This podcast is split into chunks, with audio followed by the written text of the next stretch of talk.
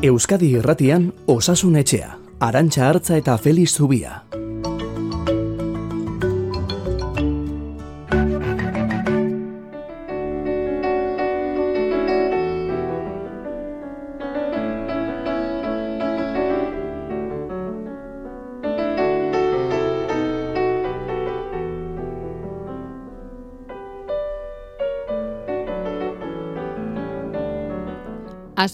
Etzaigu gertatu aste honetakoa.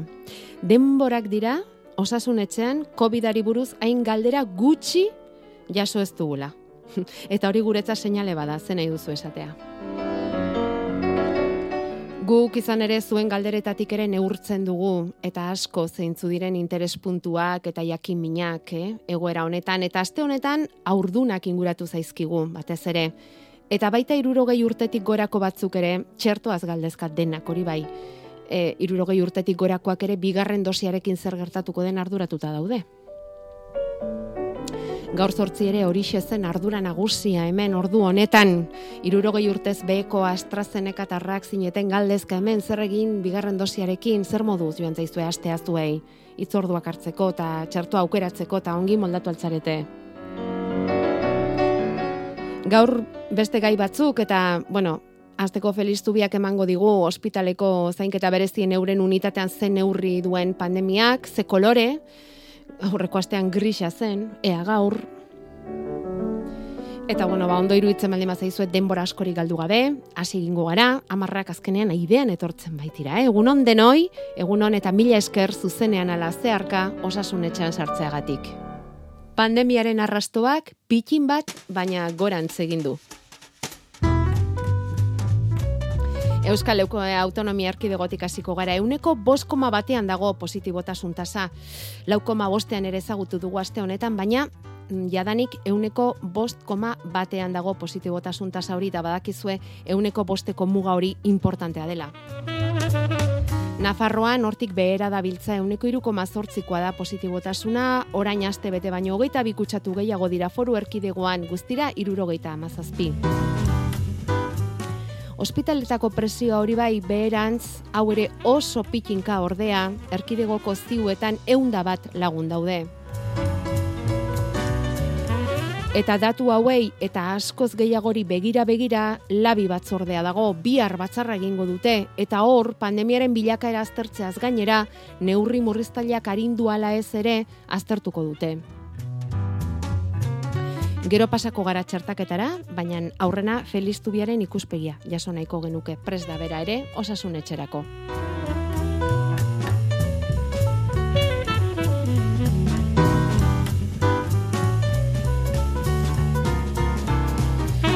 Egun hon dezula, Feliz Zubia. Egun hon. Zer modu zari zarete? Lasaixeago edo nola ari zarete? Bueno, gu antzerako egoera batean gaude ez. E, ikusi da, ba, duela hilabeteko datuekin konparatuta eta gure jarduerarekin konparatuta, ba, jaitsi dela, baina bueno, gaur sortzi esaten manuen grizean zela, ba, grizea ez da argitu ez, berdintzu gaude.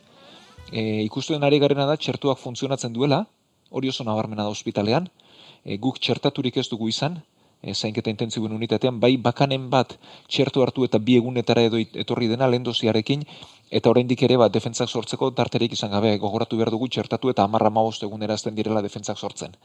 Baina guztiz txertatutakorik ez dugu izan, eta ospitalean irurogeita bost urtetik gorako pertsonarik ere ia ez dago. Bai ikusten ari garela berrogei irurogei urte arteko jende desente ospitaleratzen, eta baita gure zainketa intentzibuen unitatetara etortzen ere. E, beraz, e, orain bai gaztetzea oso oso nabarmena dela txertuaren eraginez. Eta ikusten ari garena, eta norbaitek intzidentzia begiratu nahi baditu, ba, irurogeita urtetik gorako pertsonen intzidentzia egun mila biztanleko eta maost egunetara begiratuta beti, ba, larogeiko bueltan dago da, nahi, asko jetxi da eta oso bajua da.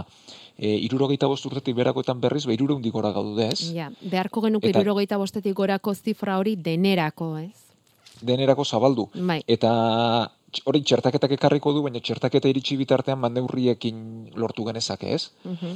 Eta kontua da, e, hori egiteko behintzat nik irudipena daukate, e, astu egin garela, bada irudila bukatu dela pandemia, ez? E, ez dela beste arazorik, eta horren gauza da nola jetxin neurriak, e, txertaketa nola doan, baina gaixo eta astu egin gara, eta gaixoak hor daude, oraindik ere larriak baditugu, berriak sartzen ari zeskigu, eta denbora gutxi falta zaigu, beti bueno, antzeko zerbait esaten ari gara, baina egia da, eh? E, gutxi hori erlatibo izan liteke zenbaiten zatez, baina azte gutxitan lortuko da txertaketa, eta bitartean mesedez jarrai dezagun neurria zaintzen. Esan berriz hori, gutxi falta zaigula, esan berriz, Felix. Bueno, ba, gutxi falta zaigu, egia da, e, txertaketaren erritmoa mantentzen bada, eta badirudi datorren asterako ere ondituko dela. Bai, bai, bai, bai.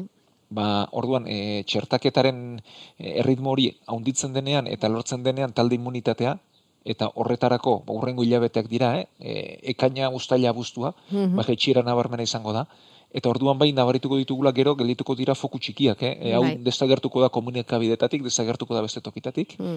ospitaletatik guztiz ez, eta guk kasu bakanak edo agerraldi murritzak izango ditugu. Bai, maulen eta agertu den, zuberoan agertu den bezalako agerraldiak izango dira, ezta? Hori da, horrelakoak izango bai, dira, bai. Baina, bueno, e, bitartean, bai, izan duzu txertaketa bado aurrera, egualdean biztanleriaren amarretik lauk ja, jaso du virusaren kontrako txertoren bat eta pauta osoa beteta dagoia bostetik bat, bada zerbait. Datorren aste honetan gainera dosi kopuru handia iristea espero du osasun sailak eta Nafarroan osasun bideak esandakoa betetzen baldin bada behintzat, ekainaren zazpitik aurrera hasiko diraia berrogei eta berrogeita bederatzi urteko tarte horretakoak ere txertatzen. Eta horrek banoski bultzada emango du. Gero esan dugu, labiren batzarra dago bihar, Felix. Zure ikuspegitik, eta zu medikoa zara, eta osasun gintzan aritzen zara, eta beraz ikuspegi hori dazuke lehen esten duzuna noski, komeniko litzateke neurriokin jarraitzea, badago tarte txikiren bat lasaitzen hasteko? Bueno, nik uste, orain dauzkagun neurriak oso bakanak direla, ez? E, batez ere labiak e, dituen eskumenetarako. Hau da, e, urrengo, bueno, or, ordutegiekin eta nik ez daukat e, ez dakit zenbaterainoko eragin kortasuna duen gaueko amarretan edo bizka berandu xago ba, jatetxeak isteak, ez? Nik uste hori baino gehiago beti izaten dugu mezua dela hemen zabaldu behar duguna, ez? Kontuz elkarbizitza unitate ezberdinak toki itxietan biltzearekin, ez? Eta hori etxeetan egin liteke, edo egin liteke, ba, irestapen gutxi dituen beste, beste zenbait okitan ere ez. Nik hor, e, neurri horren eraginkortasuna zalantzak ditut, eta ez dakit benetan ze ondoriokiko luken.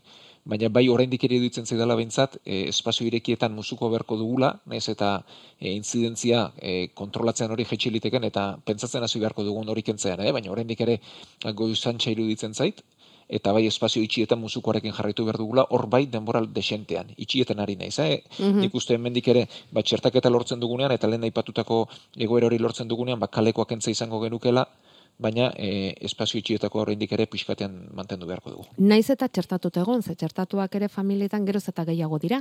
Txertatuak gaitza garatu lezake, askotan naiz eta e, sintomari gabe da modu oso harinan izan hori ikusten ari gara, eh?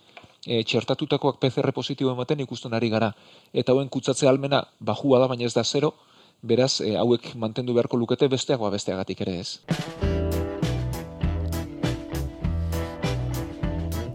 Osasun etxea, igande goizetan, Euskadi irratian. Amarrak arte, beti. Eta esan dugu, Feliz, fenomeno bat gertatu zaigu aste honetan, ba, aspaldian ezagutu ez genuena, osasun etxean, imelera joan, eta galderak bai, galderak etortzen zaizkigu, zorionez, bizirik gaude, oso bizirik, baina COVID-ari buruzkoak oso oso gutxi aste honetan. Hori seinale bat, ah? Bai, seinale hona da. Eh? Baina badiote berriz ez dezagun derrepentean astu. Eskerrak, eh? hemen dago, gure galga jartzailea. Bueno, gero, gero helduko diegu hoiei, e, baina lenda bizi eta eta orain igual motibo gehiagorekin nola bestelako galderak ere asko jartzerotzen ari garen eman diezaiegun arindu bat hoiei. Eta hipotiroidismo kasu batetik hasiko gara. Hanek idatzi digu, berak hipotiroidismo subklinikoa dauka, orain dela bost urtetik, berrogeita mairu urteko emakumea da, eta diote SH hormona e, kontrolatzeko tarteka analiziak egiten dituela, batzutan nekea, konzentratzeko arazoak, erritmo motela sentitzen dituela, baina hori adinaren gatik ere izan daitekela esaten diote. Azken aldian pixu pixka bat ere hartu du, gerri inguruan volumena ere bai, naiz eta kirola egin zalea den. Hilerokoarekin jarraitzen du, menopausa etzaiola iritsi, ulertzen du beraz, baina antigorputzak dituela kontutan izan da, berak uste du tratamentua beharko lukeela, Felixea, zuk zer diozun, eta bukatzeko erantzi du bere mezuan ama bosturteko semeak ere tiroiditisa daukala. Bi urte daramatza tratamentuan. Eta nahiko luke hitz egitea hipotiroidismo subklinikoaz guk ere bai ez dugu ezautzen eta. Bueno, ba... Oso zabaldua dago hau. Bai, bai, oso ohiko, bueno, nahiko ohikoa den egoera bada. Bueno, tiroide guruina da gure gorputzari martxa ematen diona, ez? Mugitzen dituena hormona baten bidez, eta, bueno, bi hormona dira bere, este hiru eta tela, baina, bueno, e, guk danak bildu egiten ditugu, eta batez ere jodoren bidez sortzen ditu hormona hauek. Eta e, bere erregulazioa garunak egiten du, e, TSH izeneko beste hormona baten bidez. Orduan, tiroide hormona jisten bada, TSH-a igo egiten da bere e, sormena edo sor, produkzio hori handitzeko. Eta e, tiroide hormona handitzen denean, bat ez jetxi egiten da. Orduan, elkarren arteko erregulazio batean bizi dira. Orduan, hipotiroidismo zukliniko ezaten diogu, hormonak, e, tiroide hormonak normal daudenean, baina TSH altua dagoenean, hau da, garunak estimulu gehiago sortu behar du produkzio normal ba lortzeko. E, hau berez ez da tratatu behar. Hau da, adierazten duena da, tiroide hormona e, guruin horrek, estimulu gehiago behar duela garunaren aldetik hormona sortzeko, baina bere e, produkzioa normala da. Eta normala izanik ez da tratatu behar. Egin behar dena da aldizkako analizi batzuk egin, eta hormona jisten azten den momentuan orduan bai tratatu. Bueno, gaixotasun hau autoimunea da, eh? e, antigorputzak sortzen ditu e, ba, entzuleak dioen bezala, eta antigorputza hauek tiroide guruinari erasotzen diote. Beraz, askotan gertatzen dena da, ba, zukliniko izaten azten dena, hau da, hormona produkzio normala duen hori bukaeran ba, produkzio bajuaz gelditzen dela, zergatik ba, antigorputzek deusestu egiten digutelako guruina orain pixkana pixkana, ez? Eta oso litekena da etorkizunean tratamenduarekin bukatzea, baina e, egin behar dena momentu honetan bentsa da aldizkako analiziak egin, zehilean behin edo gutxi gora bera eta ondoren tratatu. Bale, ane, ba eskerrik asko zure kasua aurkezteagatik ikasi dugu, zertxo bait gehiago. Eta divertikuloak azaldu dira berriz, Felix. bai, gure klasiko bada. Bai, bai, ala da. Kolonoskopia egin eta diagnosiak dio divertikulo solteak dituela sigman. Eta, hazi txikidun fruta eta barazkiriekin kontu zibiltzeko edo hobeto esan da, ez jateko esan didate, adibidez, kibia, marrubia, maxustak, tomatea, berenjena, Baina, mm, gero entzun omen du hori ez dela baera bat horrela, eta, bueno, zuri galdetza erabaki du entzule honek. Bueno, ba, esango diogu ez dela horrela. Eh? E, janditzakela lasai, baina bueno, pixka bat gehiago sakontzeko. E, berez, divertikuloak estelodian dauden sakutxo batzuk dira. Eh? Estelodiak giarrak ditu, bultzatzeko, batez ere e, gorotzak bultza behar ditu, eta e, giarrauek duten e, berezitasuna da, tira moduan edo zinta moduan jarrita daudela. Eta zinta hauen tartean ez da giarrik, eta hor auluneak daude. Eta orduan barruan, ba, libratzeko indarazko egin behar dugunean, paretak eman egiten du eta sakutxo batzuk sortzen dira, horiek dira divertikuloak. Hori alda sigma. Di, sigma esaten diogu estelodiaren bukaerari. Ah, bale. E, eta gero ondoren ja uzkialegoke eta hortik libratzen gara, eta beraz estelodiaren bukaera da sigma duen formagatik, eh? Ah, bale. E, greziar izkitik datorritzen. bai, bai. Orduan, e, hauek e, divertikuloak jende askok ditugu, eta askotan ez gara hartzen, eta bueno, gehienetan ez dute sintomarik ematen, baina zenbaitetan ba infekzio eman dezakete edo doljario bat edo zulaketa bat. Orduan, egin behar dena divertikuloekin da e, kaka egitea e, gordin esan da erraztu. Mm -hmm. Presiorik igo ez din, eta divertikulo hauek ba, haunditu ez daitezen. gabe ez, bai. Hori da. Eta horretarako behar dituguna da, balde ba, batetik urde edan, ariketa fizikoa egin, eta gero azkenik, ba, zuntza duten elikagaia jan. Eta hor badira zitxikizkoak ere, eta lasai jan litezke. Bale, e, lagundu egingo dute gainera, esan duzun hori guztia egiten? Hori da, hori da. Vale. Orduan badibidez kiuiak, ez? Bai. Edo antzerakoa jalitezke eta zitxoak izan darren bala hartu litezke. Vale. Marrubiak, maixustak, tomateak, berenjenak, dena ona, dena ona. Azken galdera bat, Feliz. Gerta liteke ezin argaldua insulinari erresistentzia izateagatik? ez. E, ez e, entzulenek dio, e, azukre eta almidoirik gabeko dieta aholkatu didate, eta insulinari erresistentzia izatearen azuzentzen da aurrera begira? Ba, a ber, ba, eman azalpen bat. Bai. bai, bueno, e, insulina da, areak pankreasak sortzen duen hormona bat, eta gu jandako zeluletara sartzen duena. E, batez ere azukrea, oda gu jan ondoren elikagaiak igo egiten dira zeluletan, barkatu odolean, eta odoletat, odoletik zeluletara eraman behar dugu insulinaren bitartez. Orduan, gertatzen dena da, gizantzen garenean, insulina erikiko erresistentzia garatzen dugu hau da, ondorioa da te sorburua. E, gizentzen garenean, ba, zelula gehiago dauzkagu, batez ere gan zelula gehiago dauzkagu, eta insulina nahiko ez izatea gertatu liteke. Eta azukre mailak pixka bat egiten dira. Eta honi neurri hartzen ez badiozu, bat diabetesean bukatuko genuke, bimotako diabetesean, hau da, insulina izan bai, baina nahiko ez izatea. Beraz, e, egoera hau, bimotako diabetesaren atarikoa dela esango genuke eta egin behar dena justu alderantzizkoa da, da argaldu. Beraz, hau gizentzearen ondorio bat da, eta adierazten diguna da gorputza muga-mugan daukagula, eta tratatu egin behar dugula diabetesik ez garatzeko. Eta argaltzen bagara erresistentzia hau ere hobetu egiten da. Eta normalean, ba, bere onera etortzen da. Beraz, esango dioguna da, alik eta azkarren argaltzeko. Eta gero, argaltzeko, nik horrelako dietan magikoetan ez du sinisten, hau da, e, bai, azukre azkarrak kendu behar direla egoera honetan batez ere, e, azukre azkarrak dira gozoak, txokolateak, edari freskagarriak, alkola, hau da, derrepentean azukre egoera baten baten badugu, ba, oraindik ere lan gehiago eragingo diogulako pankreasari. Baina, e, argaltzeko, azkenean, jetxi behar duguna da elikagai kopurua. Ez, kantitatea jetxi behar dugu, eta kantitatea jeistean, gorputzak berak gelduko du pixua, eta berdin du e, kantitate hori nundik entzen dugun, ez? Beraz, azukre azkarrak e, kentzeko esango diogu hori bai, eta argaltzeko, eta ariketa fisiko egiteko. Eta dieta orekatu bati eusteko. Gutxiago janez. Produktu freskoak, bertakoak, Felixek esan ohi digun bezala. Eta, garaikoak bai. Eta garaikoak hori da.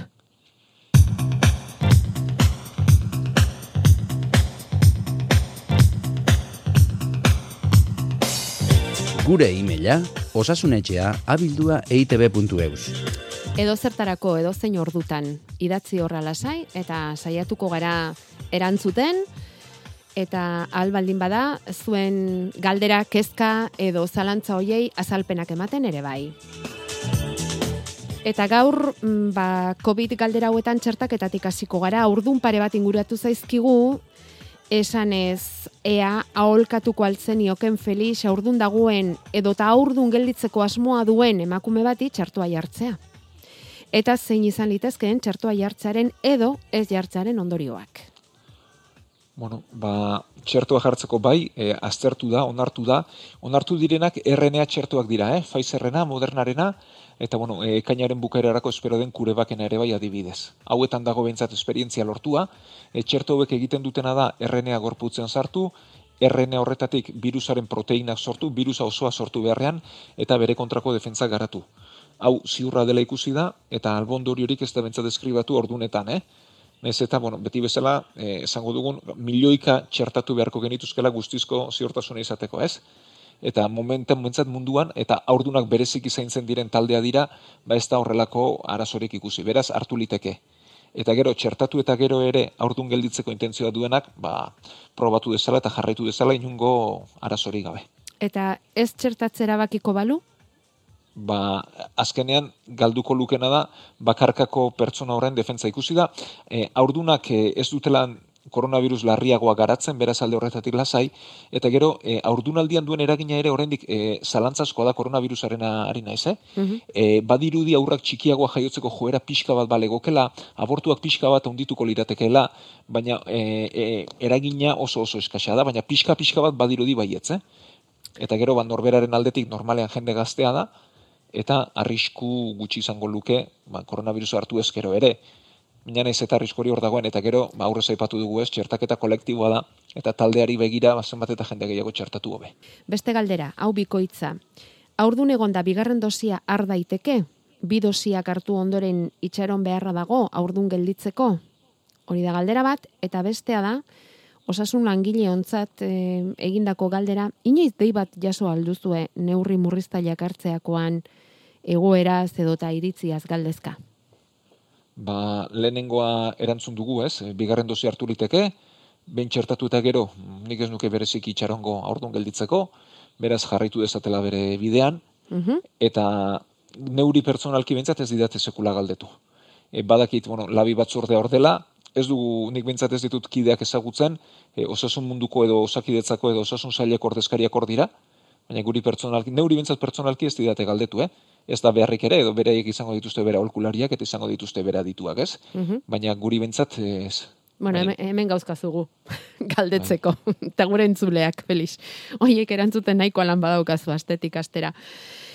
E, irurogei urtetik gorako bat, baino gehiago ere inguratu da osasun etxera. Galdetuz, ea, AstraZenecaren lehen dosia hartuta daudela, irurogei urtetik gorakoak, dakigun bezala, Eta adin horretakoek hornidura faltagatik edo AstraZeneca ez beste txerto bat ipini beharko balute arazorik izango luketen. Ba, erantzuna irurogei urtetik berakoen erantzun bera da, ez? logikoena berez e, txerto bat hartuta txerto horrekin bukatzea litzateke, badakigu hornidura arazoak daudela, ez osasun arazoak, eta ugarbi esan beharra dago, eta hornidura baldin bada arazoa, badagoen hartu beharko da. Eta dagoen hori edo zein izan liteke, bai irurogei urtetik berakoa, edo bai irurogei urtetik gorakoa izan. Adina ez da bereziki Ez- ez importantea Ez eta ez eragile horretan, ez? berezi, Nola bai bai. sailkatu egin behar dira adintarteak eta ez hau guztia Ba, ordenatzeko. hori, hori antolakuntza arazoa gehiago da, da, hori da. osasun kontu bat baino. Bai, eta antolakuntza zari garenez, txertaketari lotuta ohar bat eman behar dugu, zei, agian ikusiko zenuten, sare sozialen bidez eta mezu bat zabaltzen ari da, txertaketa egutegi batekin, adieraziz ez dagoela osakidetzaren SMS mezurik jaso beharrik, txertaketa eguna, ordua, noiz dugun jakiteko. Bueno, ba ez da benetakoa mezua. Jaurlaritzako osasun sailak adierazte du mezu hori faltsua dela eta eskatzen digute hiritarroi orain arte bezalaxe osasun saila geurekin harremanetan jarri arte itxoiteko txertuaren ordua hartzeko. Felix, eta beste galdera bat daukagu zuretzat aste honetan. Nerabeak txertatzeari buruz ze, ze iritzi daukazu? Ze txertaketa kanpaina aurreratzen doan eran, gaztetxoetara iritz daiteke txertoa. Bai, behintzat, herrialderik garatuenetan, hori ere esan behar da. Orain arte amasei urtetik gorakoentzat oniritzia jasoa zuen Pfizer txertoak Europako medikamentuen agentziatik, eta orain, egindako entzegu klinikoetan ikusi dute amabi eta amabost urte arteko gaztetxoentzat ere eraginkorra dela txerto hori, eta ez duela aparteko albo ondori horik neraben kasuan. Bueno, hori da gu jaso dugun informazioa. Baina gero, karo, hor dator beste galdera bat, ezta? E, herrialde garatuenetan e, gazteenak txertatuko ditugu hain garatuak ez diren herrialdetan oraindik ere txertaketa oso atzera doan garaian? Bueno, ba, ba oso planteamendu egokia galdera baino gehiago, ez? Hau da, e, zientziak dioena da amabi urtetik gorakoak ere txertatu litezkela. Hori bat, eta gero bigarrena da, ba, zenbat eta jende gehiago txertatuta egon, ba, babesa hobea izango dela. Beraz, e, gure buruari bakarri begiratuta e, talde immunitatea lortzeko zenbat eta jende gehiago txertatu hobe, eta berez, amabi urtetik e, gorakoak ere txertatu litezke, eta komeniko litzateke txertatzea. Gero beste gauza bada munduari begiratu behar diogula eta ez gure inguruari bakarrik, ez? Eta beraz, lehentasuna non legoke, ba nik uste lehenik eta behin mundu mailako immunitatea alik eta azkarren lortzea, ez? Eta txerto eskazia baldin badaukagu, ba, nerabeen txertaketa atzeratu liteke, mundu mailan txertaketa zabalago bat lortu bitartean. Baina da, ikuspuntu ezberdina da. Egin liteke, bai, ziurra da, bai. Komeniko litzateke egitea, ba, ziurrenik bai, e, alik eta talde immunitatea hundiena lortzeko. Eta gero, ba, etorkizunean leudeken aldaerak edo sortu ezkero ere zenbat eta jende gehiago txertatuta izan hobe. Baina gero munduari begira, ba, mundu mailako produkzio hori lehenetzi beharko genuke, eta herrialde asko eta askotan txertaketa lortu, ba, mu- mutazio berririk sortu ez da dinez.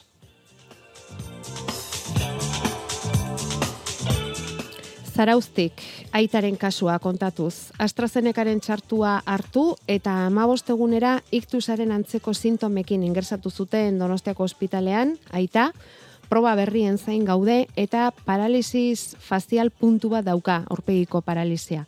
Jakin nahi nuke kasu normala haute den, ohikoa haute den bere kasua bestelakoak ikustea, eta eskerrak ematen dizkizute aurrez. Bueno, ba, eskerrak berei ere, e, egia da, e, txertoak sortu ditzekela sintoma neurologikoak ere, baina oso oso arraroak dira, bakanak dira. Eta adin batetik aurrera askoz normalagoa da, ba, gaixotasun neurologikoak, iktusak, beste jatorri bat izatea txertoa baino. Beraz lehen da bizi jatorri hauek baztertu beharko genituzke. Eta gero, jatorri hauek e, baztertu ondoren bat txertoan pentsatu, baina adinarekin nik bentsat lehenik eta behin beste arazoren batean pentsatuko nuke txertoan baino lehen. Eta gero, aurpegiko paraliziaz ari garela, hau beste e, arazo bat izan ohi da batzuetan. Aurpegiko paralizia bitan banatzen dugu. E, batzuk nervioan bertan daukagunean kaltea, eta aurpegi guztia gelditzen zaigu, baita begia ere, eta barruan garunean duenean jatorria, aur- aurpegiko nervioa e, gelditzen da, baina erdizka, eta begia isteko gaitasuna mantentzen da. Beraz hori bereizi beharko litzateke jakiteko nun duen arazoa edo nervioan, edo Mhm. garunean. Edo garunean. Hor- eh, aldaketa importantea da, ezta? Diferentzia handi xamarra da eta Bai, batean ala ze bestean. garunekoa Mm. larriagoa da beti, Bai. nerviokoa normalean iragankorra da eta Mm. bere onera etortzen da gero. Mhm. bueno, eta zer esango zenioke mm, em, entzule honi, bere lagun batek erditu zuenean esan omen zioten bere lagun bati e, oso azkar koagulu, koagulatu zuela. Eta hori kontutan izan da, e, ze bakuna ote duen oberena edo arriskuri gutxienekoa galdetzen du. Pfizer, Moderna, Janssen agian arriskutsuena? Edo zein, edo zein hartu liteke da. Azkar koagulatzea berez gaitasun bada, ona da, eta azkar horbentzeko gaitasuna ona da. Eta ikusi dugu izan diren komplikazioek ez dutela bide honekin inolako loturarik ez trasplantatu honi zer esan behar diogu moderna txertoaren lehenengo dosia jaso eta handik hiru astera analizia egin du eta antigorputzak negatibo eman diote Felix horrek zer esan nahi du? Bueno, ba, berez esan dugu ez, txertatuta bi aste behar direla antigorputzak sortzeko, honek bi irakurketa izan ditzake, edo ez duela defensarik sortu eta bigarren dosia behar duela, edo e, bueno, immunitateak bi, bi bide ditu, e, bat da e, antigorputzena eta bestea zelularra da, zelularra ez dugu neurtzen beraz behar bada zelularra sortu du, eta antigorputzak berandutxeago sortuko ditu, baina, bueno, dudari gabe bigarren dozi hartu dezala, behar duelako, eta ondoren e, azterketa egiteko badagokio, baina lasei egoteko. Vale. Bueno, ba hori esan da, ja despeditzen hasiko gara. Mezuak grabatzeko bederatzi lau iru 0 bat bibi bost 0, hogeita laborduz martxan. Gu despedituko gara, baina hori beti hor gelditzen da, zuen mezuak jasotzeko prest.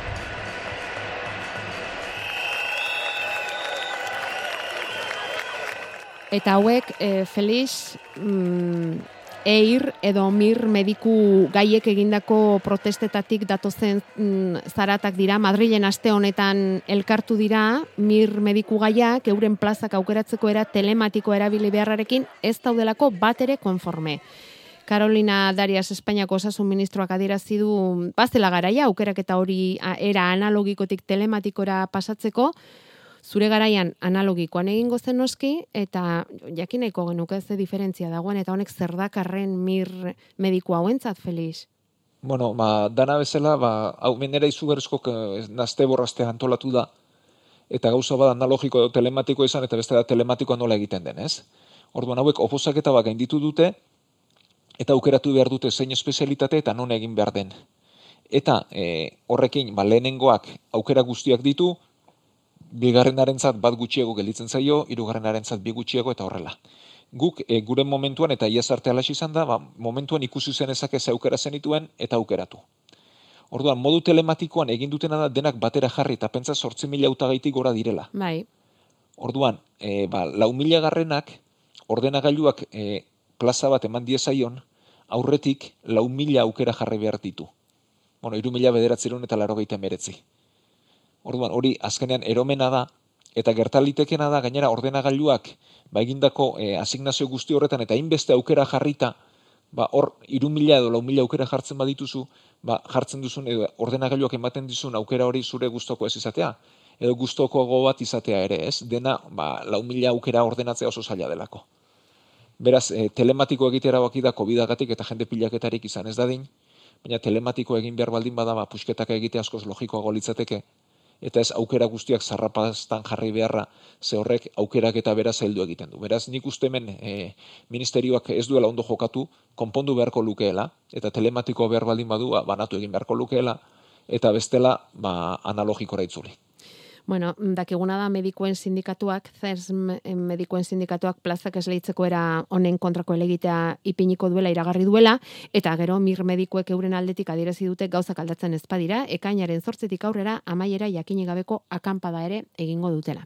Ikusiko duguzte bilakaera duen honek, baina egia esan mir medikuak ere badaukate nahiko alam. Bueno, gaurkoak bukatu ditugu, Felix, ez daukagu gehiagotarako astirik, mila-mila esker eman dizkiguzun azalpen guztien gatik, mila esker hortzaubeten guztion gatik, eta, eta segiko dugu, datorren astean. Bai, ba, eskerrik asko zuei, e, mila esker denoi, eta hemen izango gara gaur sortziare.